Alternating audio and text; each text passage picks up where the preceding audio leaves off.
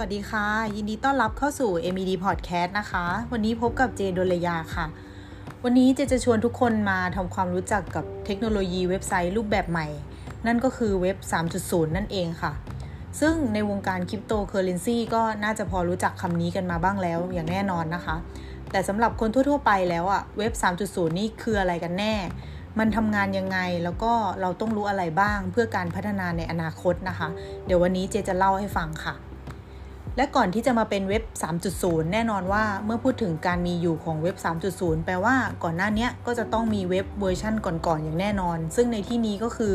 เว็บ 1.0 แล้วก็เว็บ 2.0 นะคะ ซึ่งเป็นการพัฒนาทีละขั้นตอน ซึ่งพอจะสรุปได้ดังนี้ค่ะ เว็บ 1.0 นั้นพูดง่าย ๆ ก็คือเป็นเว็บไซต์ในยุคเริ่มต้น เกิดขึ้นในปี 2532 ค่ะ โดยทิมเบอร์เนอร์สลีวิศวกรด้านคอมพิวเตอร์ของประเทศอังกฤษ เป็นคนที่คิดค้นวิธีการสื่อสารข้อความหลายมิติ เพื่อสื่อสารข้อมูลหากันโดยใช้อินเทอร์เน็ต ในชื่อ w w w รวมไปถึงการใช้องค์ประกอบพื้นฐานของเว็บไซต์ อย่างเช่น HTML แล้วก็ URL นะคะ ซึ่งเว็บ 1.0 เนี่ยค่ะ เป็นการสื่อสารแบบทางเดียว หมายถึงว่าเป็นการสื่อสารเพียงทางเดียวไม่มีการโต้ตอบกลับมาใด ๆ คนที่จะสามารถแก้ไขหน้าตาเว็บไซต์ได้ ก็จะมีแต่เจ้าของเว็บไซต์เท่านั้น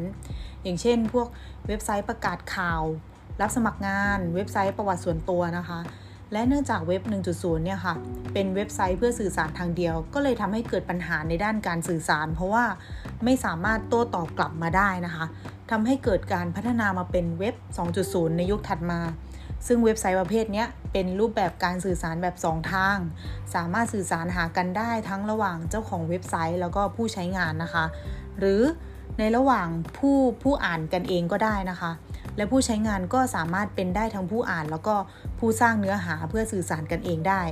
ก็เลยเกิดเป็นสังคมบนเว็บไซต์ แล้วก็เกิดเป็นสังคมออนไลน์อย่าง Facebook หรือว่า Twitter ขึ้นมานะคะ ซึ่งก็ทำให้ข้อมูลข่าวสารเนี่ย ไหลไปมาอย่างรวดเร็ว แต่ว่าก็ยังมีปัญหาอยู่ก็คือการติดต่อสื่อสารผ่านทางสื่อสังคมออนไลน์เนี่ยเป็นการสื่อสารที่มีตัวกลางเข้ามาเกี่ยวข้องในฐานะช่องทางอยู่ ซึ่งคนกลางเหล่านี้สามารถเข้าถึงข้อมูลที่เราสื่อสารกัน ไม่ว่าจะเป็นพฤติกรรมการใช้งาน เวลาที่เราใช้งานสื่อเหล่านั้นได้อย่างง่ายดายนะคะทำให้เกิดปัญหาการขโมยข้อมูลไปขาย วิเคราะห์เพื่อทำโฆษณาที่ตรงใจเรามากขึ้น ทำให้ข้อมูลของเราที่สื่อสารเข้าไปเนี่ยไม่เป็นข้อมูลส่วนตัวอีกต่อไป ก็เลยนำไปสู่การพัฒนาแนวคิดของเว็บ 3.0 เพื่อลดบทบาทของตัวกลางลง เพื่อเพิ่มความไร้ตัวกลางให้มากยิ่งขึ้นนะคะ แล้วไอ้เจ้าเว็บ 3.0 เนี่ยคืออะไรกันแน่ในปัจจุบันเนี่ยค่ะ เว็บ 3.0 ก็คือแนวคิดรูปแบบของเว็บไซต์ที่จะเกิดขึ้นในอนาคต ที่คาดการณ์ไว้ว่ามันจะเป็นยุคใหม่ของอินเทอร์เน็ต ที่จะมีความฉลาดมากขึ้น สามารถทำสิ่งต่างๆ อย่างเช่น วิเคราะห์ข้อมูลได้ใกล้เคียงกับมนุษย์มากขึ้นทำให้เทคโนโลยีใหม่ๆ อย่าง Machine Learning Big Data AI Blockchain นะคะ สามารถทำงานได้อย่างเต็มที่แล้วก็มีประสิทธิภาพมากยิ่งขึ้น โดยเจ้าเว็บ 3.0 เนี่ยค่ะ เป็นแนวคิดที่เริ่มมาจากทิม เบอร์เนอร์สลีคนเดียวกันกับที่เริ่มเว็บ 1.0 เนี่ยแหละค่ะ เขาได้มองว่าเว็บที่จะเป็นเว็บ 3.0 ได้เนี่ย จะเกิดจากพัฒนาการเชื่อมโยงระหว่างข้อมูลบนเว็บไซต์ ให้เป็นฐานข้อมูลขนาดใหญ่เชื่อมโยงระหว่างกันแบบเครือข่ายทั่วทั้งโลก รวมถึงนำเอาเทคโนโลยีใหม่ๆ อย่างเช่น AI เข้ามาช่วยในการ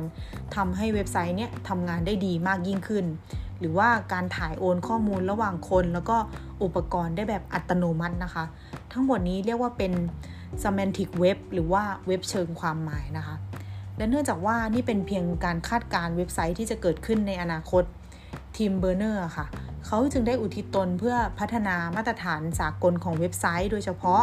แล้วก็ได้ก่อตั้งองค์กรเว็บไซต์สากลขึ้นมา แล้วก็ได้สรุปลักษณะของเว็บ 3.0 ที่อาจจะเกิดขึ้น แล้วก็เริ่มจะเป็นจริงแล้วในตอนนี้ออกมาได้ดังนี้นะคะ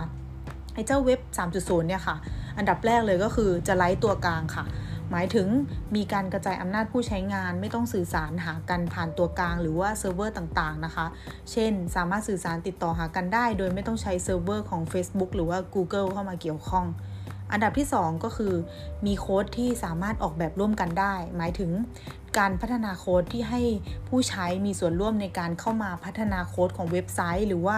แอปต่างๆ จนสามารถใช้งานได้ แทนที่จะให้คนกลุ่มเดียวเนี่ยเข้ามาออกแบบโค้ดเท่านั้นนะคะ อันดับที่ 3 ก็คือมีฉันทามติค่ะ ก็คือสามารถตรวจสอบความถูกต้องกันเอง ระหว่างผู้ใช้ได้มีความโปร่งใสเกิดขึ้น เพื่อสร้างความเห็นพ้องต้องกันนะคะ แล้วคนธรรมดาอย่างเราเนี่ยค่ะ เราจำเป็นต้องรู้อะไรบ้าง แน่นอนว่าในหลาย ๆ เว็บไซต์ต่างก็มีการพูดถึงการนำเว็บ 3.0 เข้าสู่เทคโนโลยีของคริปโตเคอเรนซีใช่ไหมคะ ซึ่งทั้งหมดเนี้ยเป็นเพราะว่าคริปโตเคอเรนซีเนี่ยค่ะ มีพื้นฐานมาจากเทคโนโลยีแบบบล็อกเชนซึ่งหมายถึงเทคโนโลยีการประมวลผล แล้วก็จัดเก็บข้อมูลแบบกระจายศูนย์ ซึ่งจะวนไปที่ความเป็นเว็บ 3.0 ที่กล่าวไว้ข้างต้นนะคะ ดังนั้นทั้งหมดทั้งมวลเนี่ยจึงมีความเกี่ยวข้องกัน